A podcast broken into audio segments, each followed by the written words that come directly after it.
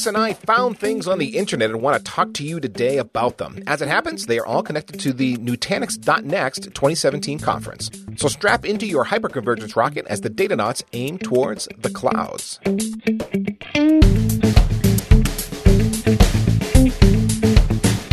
At packetpushers.net, you can find this in all of our Datanauts shows about infrastructure engineering, or just search for Datanauts, spelled like astronauts, in your favorite podcatcher. You can follow us at Datanauts underscore show. I am Ethan Banks at EC Banks, and with me is the gregarious Chris Wahl at Chris Wahl, who once went on stage, dropped the mic, and got a standing ovation without ever saying a word. Chris, my friend, we've both been traveling and we're back together on the mic. And uh, hey, man, you went to this conference, Nutanix.next. Just, uh, just as an intro, what was that conference all about, and what'd you think? I thought I could just drop the mic and leave. Is that? Is that no, I'm, I'm, afraid this is a uh, audio only show, so the visual that you need to get away with that is just not going to happen. Okay, so the thumping noise won't work. Well, no it was action packed. I mean, taking a step back a little bit, the show had grown quite a bit. I've been to every single one thus far, which is pretty cool. Doing the uh, little uh, hand gesture there, but uh, it, it was pretty cool. It grew quite a bit. This time, the focus was all about cloud in various ways. It was cloud, cloud, cloud. If you haven't gotten tired of that term yet, too bad because it's here to stay. So all the way from partnering up with GCP to talking about networking type things down the stack to some acquisitions they had made in the past and how they're leveraging that IP. So it's a very cloudy show, which is different because previous shows were much more about advancing the feature sets within the hypervisor itself, creating their own hypervisor. If you'll remember, the Acropolis hypervisor came out, you know, two, three versions ago, whatever it may be it's no longer really about the platform and the you know kind of check boxes and, and levers that you can pull in that realm. It's more about the applications that would be put onto the platform and kind of pushing the edge into the cloud. So that, that's kind of the high level. That's what I took away from the the three things we found on the internet that all tie back to uh, to this show and their announcements. And, and the first one, Nutanix and Google Cloud partner up. This was one of the big announcements coming out of .next that uh, really underscores your point here that Nutanix isn't just about hyperconverged within your data center, but also extending up into cloud. So, what's the gist of the announcement they made? Sure, and and it was fun because um, I was at Google's conference, also very similar name. It's called Google Next, Google Cloud Next, which I think it was March or so of this year. So at Dot Next, we got to see Diane Greene again on stage talking with the folks at Nutanix, and this was more about I mean, these aren't direct quotes or anything, but kind of an admission that you look at Microsoft and you look at Amazon, they've made forays into the enterprise. Microsoft obviously has a lot of traction and stickiness in the enterprise because it's been their target demographic for quite some time. You know, even back in the Ballmer days, developers, developers, all that kind of jazz. So Microsoft, uh, this is you know their bread and butter. AWS has at least discovered that hey, there's a channel out there, and I need to work with them to start getting into these named accounts in these large enterprises. Google we talked about it a bit at the next show back in earlier of this year that they don't really have a strong way to penetrate the enterprise uh, to make those relationships happen. And Nutanix obviously is very focused on that particular segment of the market and the various verticals that are within that. And so they're looking at potentially that the partnership, from my perspective, to strategically target those accounts and take away that you've already got all these customers running Nutanix anyways. They're looking to consume public cloud resources. That's hard and so perhaps if the two of them partner up, they can make that easier. Yes, that that is very much how I see it. In that Google has been great over the years in building new technology and bringing the technology to the market in a way that's like, look at this cool thing we built here and kind of like handing you this pile of stuff that isn't necessarily very easy to consume and enterprises really want that easy button. So a partnership like this says, okay, you want to consume public cloud. You also use Nutanix, which is made its name in part on being easy to use. So let's integrate these two. Now you can have your local workloads and then move them up to the Google Cloud and have it all be within the confines of your Nutanix interface that you're familiar with. Exactly. And some of the things that I heard when talking to various executives and whatnot at the show was that hey, do you ever have a maintenance window in the cloud? The answer is no. You can't assume anything below the application stack, perhaps the PaaS layer, but there's a lot of assumptions that you just really cannot make in the Google or, or public cloud world, and that Nutanix's focus has been to provide the same experience on prem. They actually have a lot of IP. If you've not used their product before, a lot of the features that I personally enjoy revolve around making the underlay, you know, the the servers and the compute and the network that are within the control of Nutanix, very very invisible. That's their their marketing term is like invisible infrastructure, but it really is. You know, if you want to do rolling upgrades across the entire cluster, you don't have to schedule maintenance. You just kind of push a button, and I'm not saying they're the only ones to kind of figure that out. You know, Cisco UCS as an example has had A, A bundles and B bundles to upgrade the infrastructure, the fabric interconnects, the, the blade servers, and everything like that. But it's not push button done. It's push button sort of done. Have to kind of remember what you're doing. You know, there's still chances that things can blow up because there's a choke point at the FI layer. This really is, you know, push button, and it'll even convert hypervisors if you would like. I mean, it's very, very simple. Uh, so they're trying to provide a cloud-like experience on-prem and that's been, I think, their marketing push for quite some time. If they can, eh, you know, if they've already mentally given people the journey so that you're not focusing on nerd knobs and port density and, and you know server stuff. You know the things that i found interesting as an engineer for years. Yeah then you're already kind of thinking cloudy. Uh, i feel dirty just saying that but you know what i mean right? You're, do. you're thinking in a world where it's more about the app.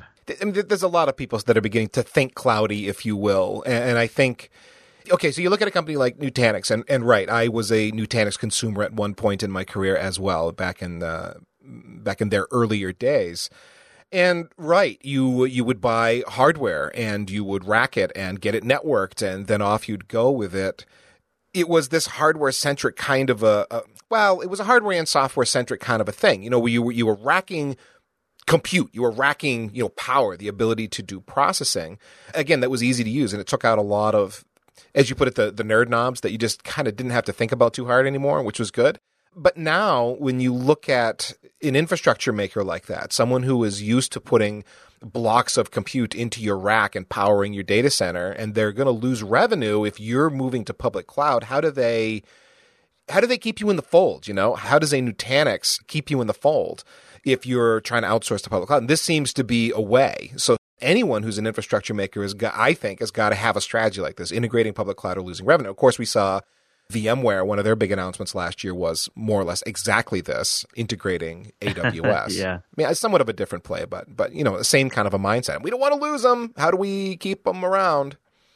Yeah, and that was there's actually a quote. Uh, I think Diane said it where she's mentioning VMware being, you know, this is her words, the most non-disruptive disruptive technology you know, people can read that and think, oh, that's a negative. No, that's a positive because being disruptive is how you gain market share. But you can't dis- you can't just disrupt, you know, like the Borg cube coming in and assimilating the data center. It doesn't work like that. And if we remember back in the virtualization days, a lot of people had no idea that they were running virtualized. I mean, unless you really told them or they were smart and they saw the, the VM guest tools or something like that running. The idea was to be non disruptive at the application and the user experience layer while being extremely disruptive on the TCO and the ROI and the actual data center layer itself. You know, disrupt the engineers and the architects, not the people that are just looking to get their job done at the more app layer. Uh, so I, I, think that's I think that's a, an homage to VMware, and it's really what you talk about. If you're going to be a software provider, being you know the Acropolis and Prism software stacks that Nutanix brings to the table, you can't just forever assume that people are going to buy on-prem equipment. You know, I think that that the growth curve is going to continue, that we're going to have more and more data center spend at the colo layer and things like that. But the public cloud stuff is far outpacing that spend you know ratio. I don't think there's going to be one winner overall. It's not going to be everything's public cloud and data centers just die off like the dodo. But you know, there's certainly the day of having just data centers or data centers in colos. I think that one is pretty much past its prime. I don't really see anyone going full on just data center, no public cloud for anything unless they have a very specific use case. There is a weird question here uh, about this. So Nutanix is aligned with Google Cloud Platform. Okay, that's cool. But in almost any vendor partnership where they're aligning themselves with public cloud in some way, the pecking order has been AWS and then Azure kind of running a close second, and then oh yeah, we should do Google too. You know, really a, a distant third. and all of a sudden, you've got Nutanix putting you know their their flag you know primarily and starting up with Google. So so first of all, did you hear that this was an exclusive thing that they're not going to do Amazon or Azure, or are they just starting with Google? I think any executive worth their salt would never talk in negatives. You're not going to say, I'm never going to do a partnership with Amazon or, or Azure. So that's kind of an open question. The, the, the real, I guess, a couple things that I would point out on this relationship. One, it doesn't seem to be exclusive forever. It's certainly exclusive today. And that makes sense because, yeah, you go after number three in the market share. Uh, the folks at the top level of Google at the GCP, you know, the next conference earlier in this year, were very clear that they had spent multiple billions of dollars on this infrastructure. Obviously, they're looking for ways to sell it off to make money and revenue come in on that expenditure. So that makes sense. And they're just they're hungry. They're looking to put skin in the game, and obviously that means discounts and potentially there's green fields of data center resources that are looking to be consumed. And the way I'm thinking about it is this: the real draw with Azure and Amazon, you know, AWS, is that they have a lot of these differentiating features and applications, you know, SaaS type offerings. If you're abstracting away from that and you're using the Nutanix software, you know, they're talking about applications are wrapped in digital containers and then deployed on-prem using Nutanix hardware or one of their partner ecosystem OEMs, as well as Google Cloud using Kubernetes in the public environment. Well, then you don't really care what the specific features and things are in the public cloud. You just want cheap and deep because that, that Nutanix layer is offering the abstraction. So I think Google makes sense at that point. There's another point worth reflecting on here, though, and that is you remember the VMware announcement where they talked about VMware services running on AWS, and they talked about how they were doing that integration. And it wasn't, maybe you know better, but it wasn't clear to me that VMware had partnered with AWS to deliver this service. Uh, not deeply, anyway. It was more like, because a question came up. Well, what happens when the API changes and all of that stuff? Do you get advance notice? And they were like, well, no, but it'll be fine. It was kind of the answer we got at that time. So I'm wondering if a partner, a, a, true partnership here that's announced between Nutanix and Google Cloud means that it is a deep and mutual relationship, not just Nutanix figuring out Google Cloud APIs and then making it easy for their customers to leverage them, but actually there's incentive there, maybe financial incentive where Google Cloud is offering financial remuneration to Nutanix for their customers that end up standing up workloads in the Google Cloud. Maybe that's part of the deal.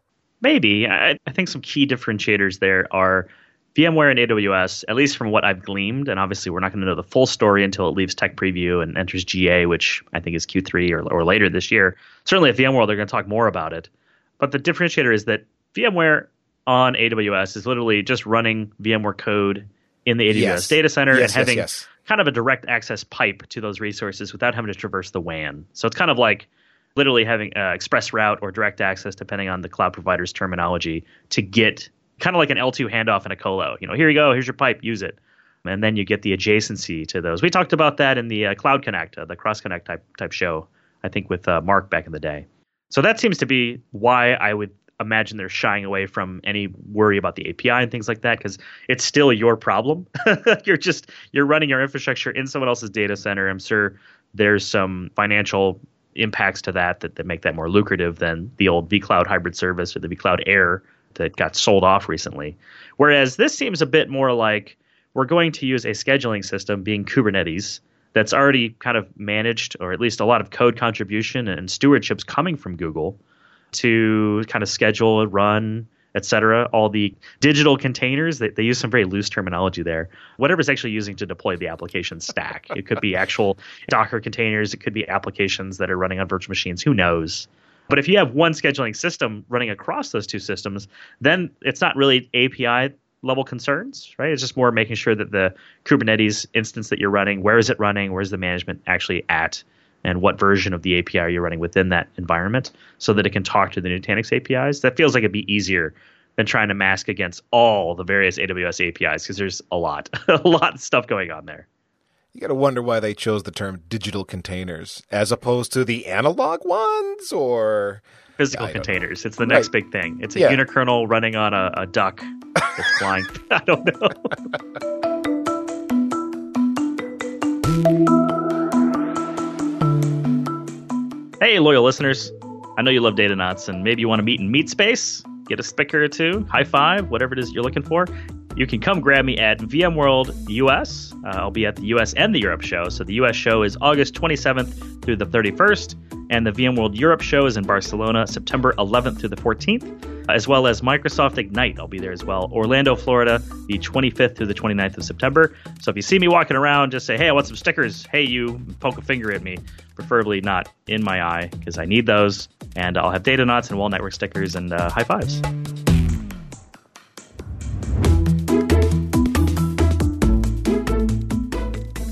So let's switch gears. Let's talk about networking stuff. I'll just go get a soda or something while you're talking about that, Ethan.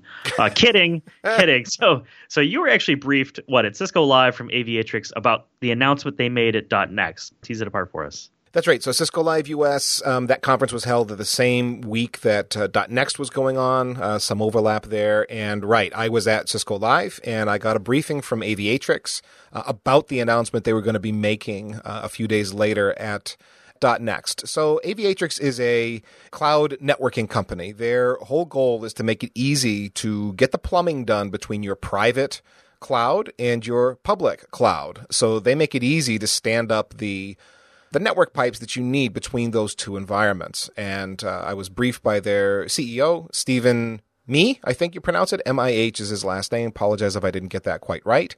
And he talked to me about the product, about what the announcement was and where they're headed with Aviatrix over time. So, in short, the announcement is they are partnering up with Nutanix and they're also going to be working or are working with Cisco HyperFlex to, to do this hybrid cloud stitching. Uh, if you will, and that was it. That was the big the big announcement. Meaning, from within the Nutanix console, you would be able to perform plumbing to Amazon Web Services and Azure initially, and also Google Cloud, which we were just talking about, Google Cloud also coming soon. And he said feature parity is there for AWS and Azure, not quite for Google Cloud yet, but that is coming pretty soon. it's kind of it's kind of interesting. It's like an announcement at Google Cloud, and then another one where not not Google Cloud yet. So it's yeah, it's a checkered type of integration here. Right, but but I think it maybe it goes after the um, you know, Aviatrix, just standing back and looking at their goal. I mean, where are they trying to aim for? They're aiming for where the, the most action is. And right now that's AWS and Azure. You know, those are the networking problems that they're trying to solve. The product, what it's really doing is just it's security across the public internet. So it uh, effectively is an interface that lets you stand up tunnels between your cloud and your data center, or between if you have multiple cloud environments, which a lot of folks do, between those environments and just having it all be push button where usually and, these are IPsec tunnels so these are encrypted tunnels. There's a key exchange involved for authentication and they automate all of that stuff. All you got to do is say I need connectivity between here and here and you pick it all off of a drop down list. They showed it to me. And then boom tunnel comes up it monitors it and you can control who uses the tunnels. The tool will help you with overlapping address space it lets you design things for latency. If you're, you're, like, oh, if I stood up a tunnel between here and here, that would improve latency between these two devices that need to talk to each other, uh, and so on. You know, it's it's a needed tool, making that easy. Because um, I can tell you from you know my background in networking, standing up IPsec tunnels by hand, that sucks a lot. it's just it's horrible. And in fact, if you look at SD WAN solutions, you know, a lot of the technology that's built into the SD WAN solutions is all about automating the tunnels that need to go yeah. between the SD WAN endpoints. As I'm hearing this, I'm thinking, okay, this sounds very SD WAN. Am I just a noob, or or is that a big piece of this? Because it sounds like it's an SD WAN player, but specifically for Nutanix talking to public cloud. Well, the SD WAN world is really about quality so that you can use a public transport but deliver a certain quality of experience because they do things like latency measurements and jitter measurements so that the tunnel that they've stood up between the endpoints is, is of a particular quality that matches whatever your application needs. I didn't get that Aviatrix was doing that. It was more about the managing of the tunnels themselves, you know, stitching the endpoints together, but not necessarily about actual quality of like if you stood up three tunnels in parallel it would like pick the best one for a certain you know bit of traffic. I didn't get that that was there. Uh you know could be i missed something but but no i mean i wouldn't i wouldn't think of them as sd-wan i thought okay. of them more as magic glue that takes you away from having to understand the api constructs and so on of the various cloud environments. Magic glue you like that well, I magic glue my head immediately went somewhere else. Don't sniff the magic Don't glue. The magic glue, right? or else you'll see the drop packets as they hit the uh. floor of the data center. Absolutely. So is this just something that's focused on Nutanix? Does Aviatrix say we are focusing specifically on them, or or how does that I guess kind of blend with the HyperFlex story as well? Right, right. So, so no, they are definitely not signing up exclusive partnerships with uh, with anybody. Nutanix is, you know, the big play, and that was their big announcement this week that they were going to be aligned with that platform and uh, you know one of the you know integrated services you can get. But they've also stated Cisco HyperFlex; they're big in that environment as well. And we'll see where else it goes. So, you know, and again, they haven't bet on any single public cloud either. You know, it's AWS and Azure and uh, Google Cloud, uh, you know, coming along, and we'll see you know, where that goes. I mean, they're addressing a problem that's common. They're they're addressing a you know kind of a big deal because if you start trying to plumb all this stuff up by hand, especially as you know, it's like one thing if you had like oh I've got like one or two data centers and I've got you know one instance up in AWS that I need plumbing to. Well, okay, so you stand up a Cisco cloud router and do the plumbing by hand, and it's fine. You know, that's not hard. But just as soon as you end up with a complex computing environment where you got a bunch of different cloud presences, Remember the show we did with John Merline about um, you know his experience standing up applications in public cloud where they were using several different public clouds. It's like all of a sudden our latency is horrible. Why? Well, because you're authenticating between here on this part of the world and this other server that's in a different part of the world, and now you've got you know, 20 milliseconds of latency just for those servers to talk to one another. Of course, it's going to be slow. Well, okay. So you end up with that sort of complexity, and now you have an easy way where you can start standing up these IPsec tunnels between the environments. So to me, that was pretty awesome to be able to, you know, from a drop down box say, I need a tunnel between these endpoints, and then off you go. Yeah, and it, and it lends well with the, the idea behind making all this usable. And by this, I mean private and multiple public resources all working together more at the application layer, which is the goal. It's what we're trying to make because managing all this at the infrastructure layer is freaking insane. It just does not seem like our meat spatulas can do that. MyNoodle doesn't work at that level. So being able to make all that simple is really the brass ring that everybody's reaching for. So I, I could see some value in that. And I also, as I was reading through it, I saw they they are or potentially do integrate with Calm, uh, which is the company that Nutanix purchased a year ago, something like that. That sounds groovy. There is a, a, point we could raise here about all the complexity that's being masked away by by by what's going on. And again, going back to our conversation with John, it seems like oh, just throw things in the cloud, and as long as they can reach each other, it'll work. It'll be great. And and you haven't actually designed or thought through what the application flow looks like, et cetera. And just as soon as you start moving workloads all over the place, and you've got a lot of different places that you could be putting things, well, do you understand actually what that's doing to your environment? And I think a tool like Aviatrix, you know, a tool like Nutanix um, connecting you up to Google Cloud so that you don't really have to think about it. You can just easily move a workload up there.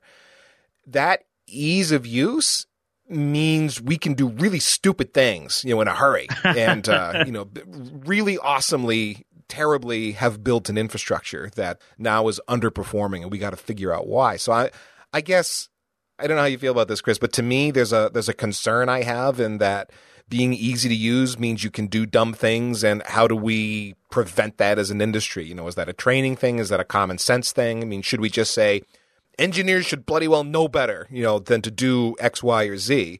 When you've got a push button that says I can do this, and then stand up a tunnel or you know, move a workload. Eh. Yeah, there's always a balance there. Um, I'm certainly looking forward to our AI overlords that can just automatically tune globally, you know, placed public and private resources on the fly. But uh, they're not here yet, and I don't think they're going to be here anytime soon. So drive your internet safely. Well, look, actually, no, hang on, though. Back up a second, because th- there is some of that there. I mean, think about Turbonomic, who was a sponsor on the show last year sometime. They, they do some of that stuff now.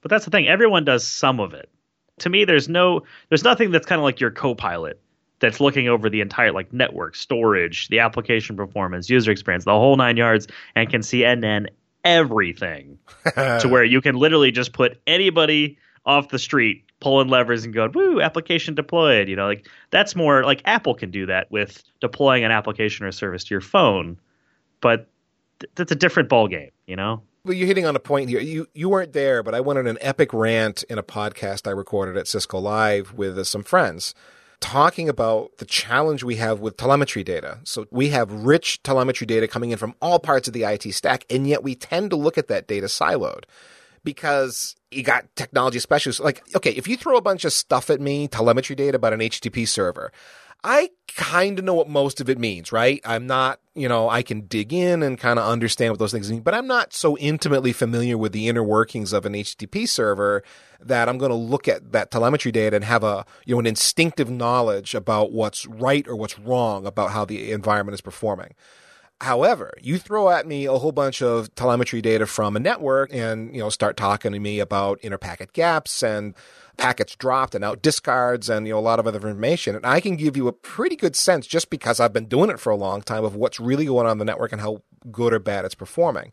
So my rant was we need a tool in the data set that integrates all of this information. We need a an ai a, you know a super brain that can take web server information and storage infrastructure information and networking information and security information and take all of that telemetry, log data, etc., munge it together and then know how all of these things interrelate. I mean, we're seeing I had a briefing with a company that does some of this like root cause analysis where they're taking information from all over the place and trying to get to a root cause that at a point in time this application was underperforming and here's why. That was um Uila Networks, U I L A. It's a Hawaiian word. And Uila was, if I think I pronounced that right, is about that. They're still not taking in huge amounts of telemetry data from everywhere, but they are trying to correlate in a in a more deep way what's really happening up and down the stack and how applications are prevented. It's still more infrastructure focused than application focused though. Again, I think we we need to get to a point as an industry where all of the information from everywhere in the stack comes together. And again, the best way I can think to describe it is the super brain that can put all the pieces together and tell us exactly what's wrong. Okay, I'm going to load my blowgun and uh, throw the tranquilizer dart at your neck to get you off your soapbox. okay. Oh, okay. Fair enough. All right, so back back to Aviatrix then. Now that I've fallen off my soapbox, so Aviatrix more details coming on the solution in July 2017. So, sometime this month, if you're listening to this as we've published it, it's going to be available on the Nutanix marketplace as well as through sales and channel partners of Nutanix and Aviatrix. So, keep tuned if that is an interesting solution to you as a Nutanix or Hyperflex customer. I think what they're doing at Aviatrix is, uh, is pretty interesting. I like easy buttons.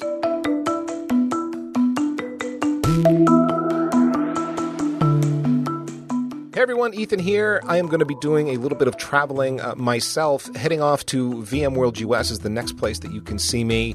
And uh, as Chris mentioned earlier, I'll have stickers with me for the Datanauts podcast and Packet Pushers as well. And hey, while I'm thinking about Packet Pushers and community, would you like to contribute to the Packet Pushers community blog? At packetpushers.net, we've got a column that is for anyone in the community who wants to share something. Maybe you don't want to start up your own blog because that seems hard.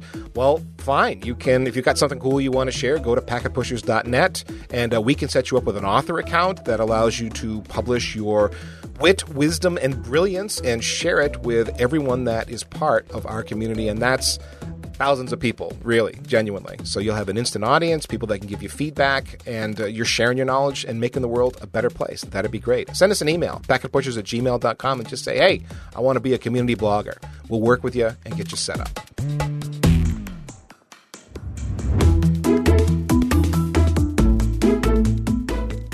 So, Chris, I'm going to hand it back to you. Uh, more announcements from Nutanix.next. A couple of products here Calm and, uh, I'm going to get this wrong. Z, XI, whatever. Xi. Xi, Xi, sorry. Calm and Xi. All hail so, Lord Xi. Lord Xi. it does sound a bit, you know, like evil Martian or something. But, yeah. but, but we want to start with, uh, with, with the announcement of Calm, uh, Complete Application Lifecycle Management. And I got to say, I love the acronym Calm. It's like, I've never used an IT product called Calm. It's always got some, you know, hyperflex. You know, it's kind of like, roar, you know, it sounds like things are about to explode. You know, calm is like, oh, I totally want to use calm because I need to relax in my life. beach, yeah. sun, yeah, pina colada. Absolutely. So for those playing the at-home game, Calm.io was actually bought by Nutanix what year ago, something like that. Anything that's older than a week, I just tend to forget. I, I tend to purge the brain. But they bought them, and at the time there was a lot of conjecture. What are they going to do with this particular company? the curtain is off this particular uh, wizard, and we can see what he's doing on the control panel. Just like with the original Calm.io, it's about application lifecycle management as they dictate, where in this case, it's more about giving you a service portal, the ability to go to um, kind of like a marketplace. I think that's actually what they're billing it as to find applications that you want to deploy within Today, I would assume you're on-prem Nutanix, but ultimately to your cloud type environments with Google, you know, GCP, et cetera. Um, and per their quote, you know, distilling it down to what it does, it takes all the application automation, you know, to actually build, do the day two operations, retire, et cetera, uh, at the application level, and all the governance that goes along with that, and handle it at the application level orchestration as well as the cloud driven infrastructure. So it's kind of to me reminds me of blueprints that have been done in so many different applications that you get from tools to build and manage and and retire these applications. Well, I would think of it as a service catalog. Yeah. I think that's about right. I mean, marketplace service catalog. You know, ultimately, here is a Denny's menu of options, and do you want chili on top of your hash browns or sour cream or both? You kind of decide. You push the buttons, and out spits an application. The difference, I think, here is that it can be a little more complex. It's obviously looking at different environments above and beyond just what you have today and can make more decisions about that. Kind of have to see. Uh, I will say at a partner level, they're going to start certifying both the vendors that can potentially offer their applications. So if you want to offer a virtual application or a, a container application through Calm, you can go through the process to get certified and then become a you know certified Calm application or blueprint that Nutanix allows you to put in the marketplace. There's some carrots out there obviously the stick would be missing out on the marketplace. Uh, so the magic is really in the creation of the ecosystem. In the form of these blueprints, you've got okay, so uh, again, it goes back to this is an automated thing, but it's not a Star Trek replicator. You're not saying Earl Grey hot. You're saying here's a choice of things that I could make for you, and I can make these for you because some human made them already and put them into my catalog, and you can choose from these. Like like you said, Denny's menu list of options. So okay, I, I get it. I get it. But more than that, it's not just meant for kind of the engineer or even a, a, more intelligent IT, you know, I don't mean intelligent like stupid versus intelligent, but someone that really knows the application and the infrastructure. You can also bake in things like who should approve it, where should it potentially go. You can have like gating within the system so that as we trigger the steps, you know, you make sure that the execution follows the necessity okay. of you know, governance and whatnot. Yep as well as understanding dependencies uh, at a network level and infrastructure level. Because I think we've hit on that multiple times that deploying applications, I think that's the easy part. You know, just going next, next, finish, it's installed, getting things to talk to each other. That's not that hard. But making sure that if you're doing a more distributed type application or an application that resides partially on prem, partially in cloud, getting the network bits to talk to one another and not worry about L2 or L3 collisions, things like that, that's challenging and potentially you can start operating at this level so that it can say, oh, Calm has deployed an application. It looks like this. This is the topology of the application. It has these six virtual machines or whatnot. And then other parts of the stack can then stitch together the networking for that. And it can treat it like a thing instead of IPs and MACs and whatnot. So there's more intelligence there than it sounds like. I mean, I remember some early templating kinds of tools and so on that I used with F5 back in the day when you had to deploy like a complex Microsoft Exchange environment and they would give you templates so that you could fill in all the it was their version of an easy button. Fill in all these blanks and we're going to deploy for you pools and virtual IPs and all of the application layer 7 magic that we need to do so that you can load balance Microsoft Exchange. But it was still, if you filled in the blanks wrong, still lots of opportunity to shoot yourself in the foot. You know, this sounds more intelligent from what you're describing. Yeah, and there's some visualization that I saw when it was being demoed where you're not just having to say, you know, server one, server two, all this kind of jazz. You can kind of put the little boxes on the field and drag and connect the application network to this other network and what services are dependent upon it. You can assign cost to resources, which I think is becoming more and more prevalent today. Like, I guess I want to back up. Nothing here on its own sounds revolutionary. Like being able to price resources in public clouds, that's been done. Being able to set up automation for an application, that's been done. Being able to do the kind of SDN where you're saying this topology of virtual machines and containers is an application that should be able to talk to another. Those have all been done, but adding them into an experience that's kind of push button and being able to capture all of that into a blueprint that's kind of driven by governance and compliance and, and best practices on how you put together the application. I think that's relatively new and being able to make that so so simple that it is just you know pick a blueprint kind of push it out to whatever cloud you want making sure that it's within the price requirements and things like that and on top of that having an open set of apis so that you can kind of do whatever you want now we're getting a little interesting and this is again they just bought it and integrated into the nutanix platform So this is 1.0 and it's already pretty palatable. Like I'm not I'm not saying it needs some major thing, which is good. Well, the question then who is who needs this? Because I'm looking at certain enterprises and going, well, things don't change a lot in their environments. They stand up an app, you know, once a quarter, twice a year, maybe. You know, something new goes on where they really got to dig into the infrastructure and make it go. So is this really more for a larger shop that, you know, well, we're going to build all these blueprints because we're always standing up, you know, X, Y, and Z. And therefore we need that repeatability so that we autom- we want to be able to automate this thing and not have to do it by hand over and over. And other than that, it wouldn't be worthwhile. Yeah, I don't I don't think it has to be net new. And and asked a similar question, or it wasn't me, it was a colleague. Asked a similar question, and it was um you, you know you have a lot of applications that are quote unquote brownfield. You know they exist today. There's no reason that when you're going through some type of upgrade or schema change or trying to scale it and push it somewhere, like the applications don't just live statically forever. You're still doing things to them. And including the operating systems that are underlaying the applications. So as you go through those processes, you could potentially replatform into Calm, you know, or, or potentially make Calm the driver that's handling the lifecycle management for current applications so that you're no longer inundated with all these little firefighting activities and having to be reactive to upgrades and loading new binaries and patching and changing the topology of the application. Uh, I think you just snapped the puzzle piece together for me here. You're, you're saying that if I tweak the blueprint that fixes my applications using that blueprint? Let's say you've got a three tier app today, you could build a blueprint for that using the same data stores and things like that underneath. And then when there's a new binary to be deployed or some kind of workflow that should be introduced and automated, rather than making that its own little thing, you know, you have the blueprint instantiated in Calm, you can add that as a step or a workflow within the blueprint so that moving forward, it's kind of the lifecycle management piece of app lifecycle management is handled by Calm. And it doesn't have to be, I'm not going provisioning through retirement for everything. Sometimes it's already provisioned, or maybe I'm kind of provisioning as a clone and then standing it up from there. And uh, obviously, these are who knows because the product doesn't actually exist till the end of the year. But this is where my head's at, right? I'm just proud of you that you retire things too. It's like who does that? oh, you actually shut things down when you're done with them. Weird.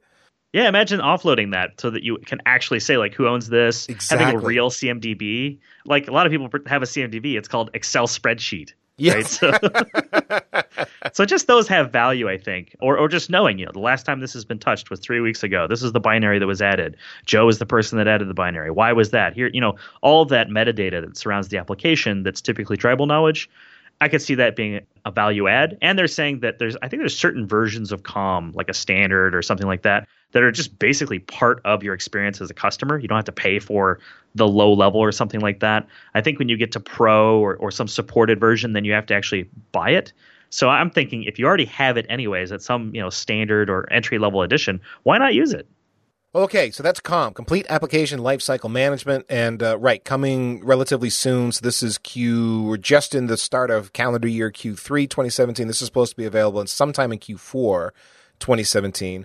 So let's move on to Xi, Chris. What is Xi all about? It's talked about in the context of disaster recovery, but it's actually not just disaster recovery. It's more like a, a platform that you can build services on and, uh, as Nutanix and offer them to the end customer.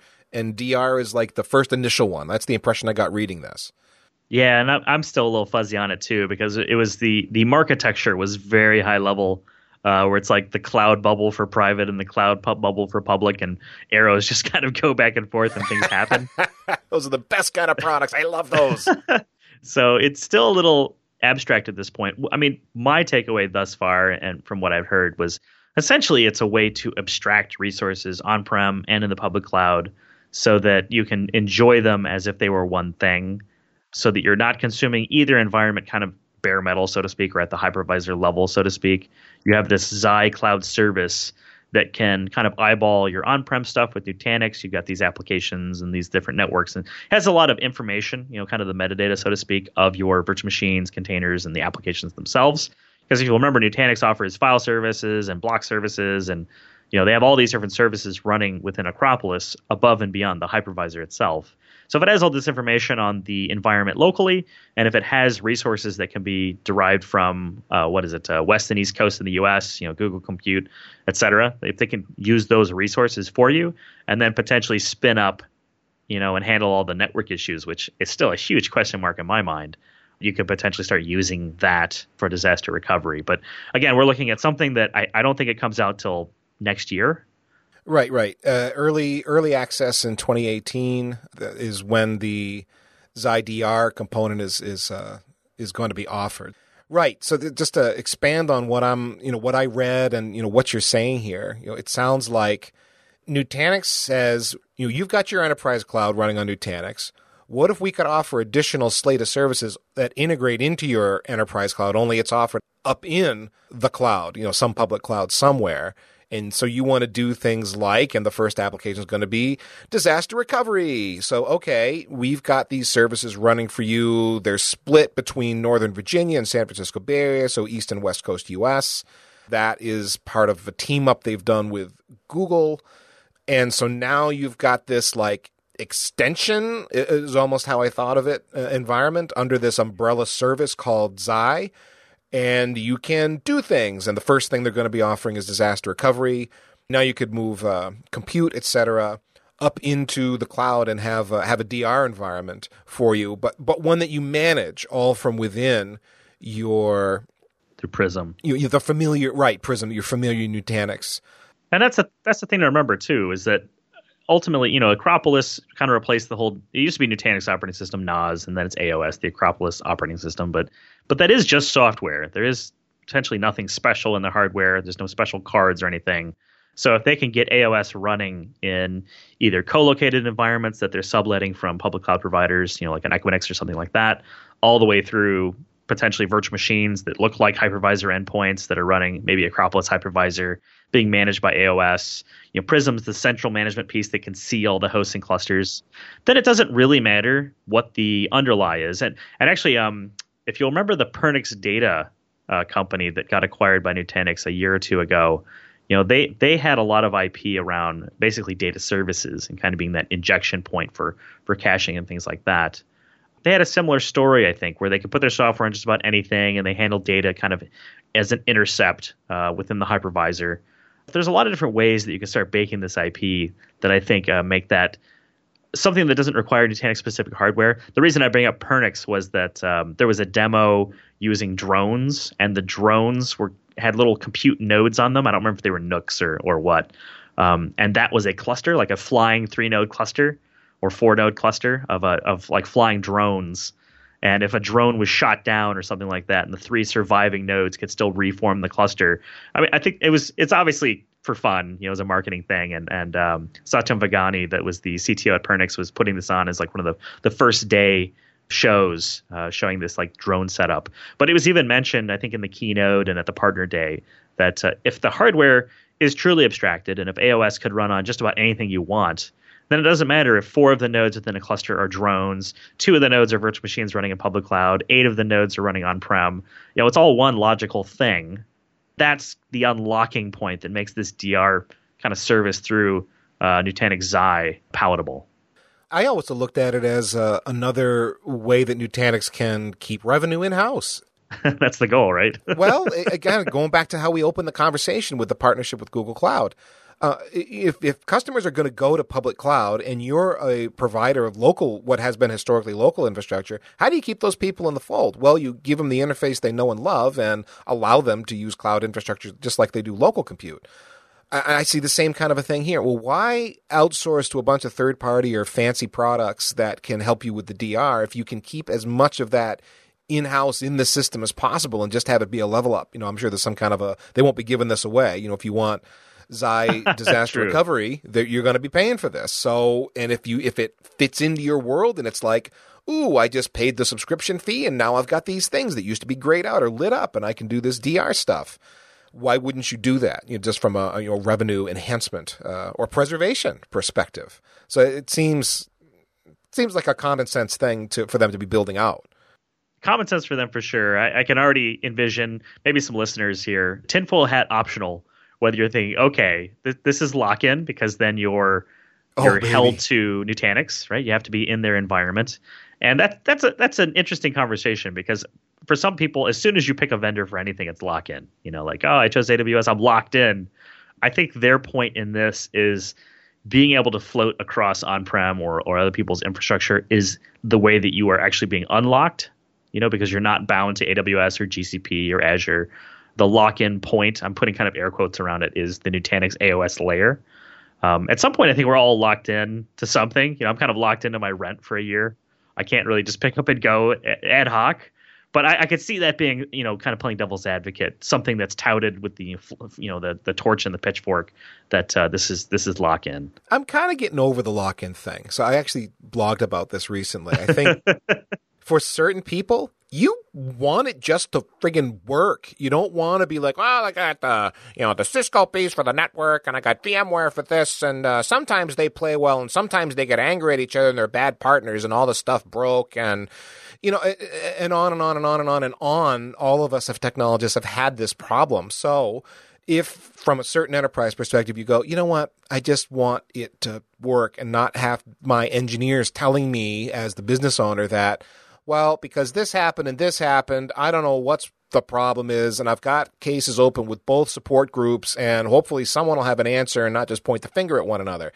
If you have one vendor supplying you with all the things, and let's presume that they can do it reasonably well, that's not necessarily bad, assuming you can at least you know consume their services at a, at a, reasonable price. You don't always have to buy best in breed, as long as what you are getting is quote unquote good enough. A lot of times, good enough really is good enough. And so, yeah, the, what's the downside? The vendor lock in. It's harder to migrate off. Well, the smaller you are, the harder it is because you don't tend to have a lot of flexibility in just being able to to, to up and move something else. But if you're bigger, particularly when it comes time to move, you can stand up new infrastructure and migrate over as you go. You know, old pod, new pod kind of a scenario. So it's not great, but it's not the end of the world. A lot of people do it that way, kind of changing out vendor solutions over refresh cycles, you know, as they as they go forward. So I again, I really think vendor lock-in's okay for a certain kind of customer. Yeah, and it's not so much. I don't really have a, a strong opinion either way. You know, I, I certainly am cognizant of those things during conversations.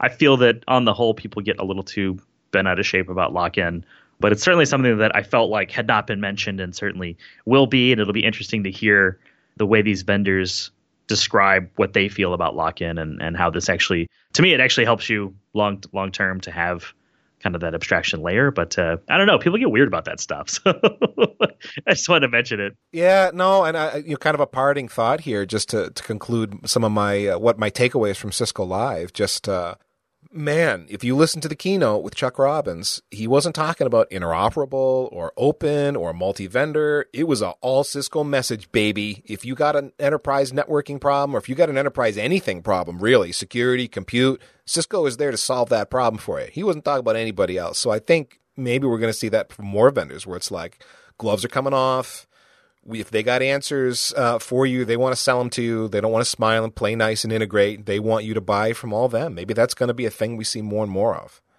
We should get in the third party support business, Ethan. We could make a million. we should. million Schrute bucks. oh, anyway. well, I think that brings us to the end of today's edition of the Datanauts podcast. You can reach Ethan, that would be me, at EC Banks on Twitter. My blog is ethancbanks.com, and I also blog at packetpushers.net. You can digitally probe Chris at Chris Wahl on Twitter or his blog, wahlnetwork.com. For more of our Datanauts shows about infrastructure engineering, nosedive down the rabbit hole that is packetpushers.net. You will find the Datanauts talking about containers and conferences, certifications, PowerShell, moving to cloud, full stack engineering, storage architecture, and so much more. Until then, may your server lights blink, your storage spindles spin, and your cables be cleanly managed.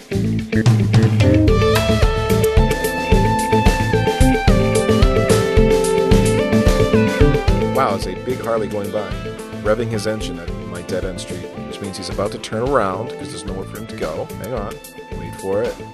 I'm ready. Rev, rev. There he goes up the street. that was epic.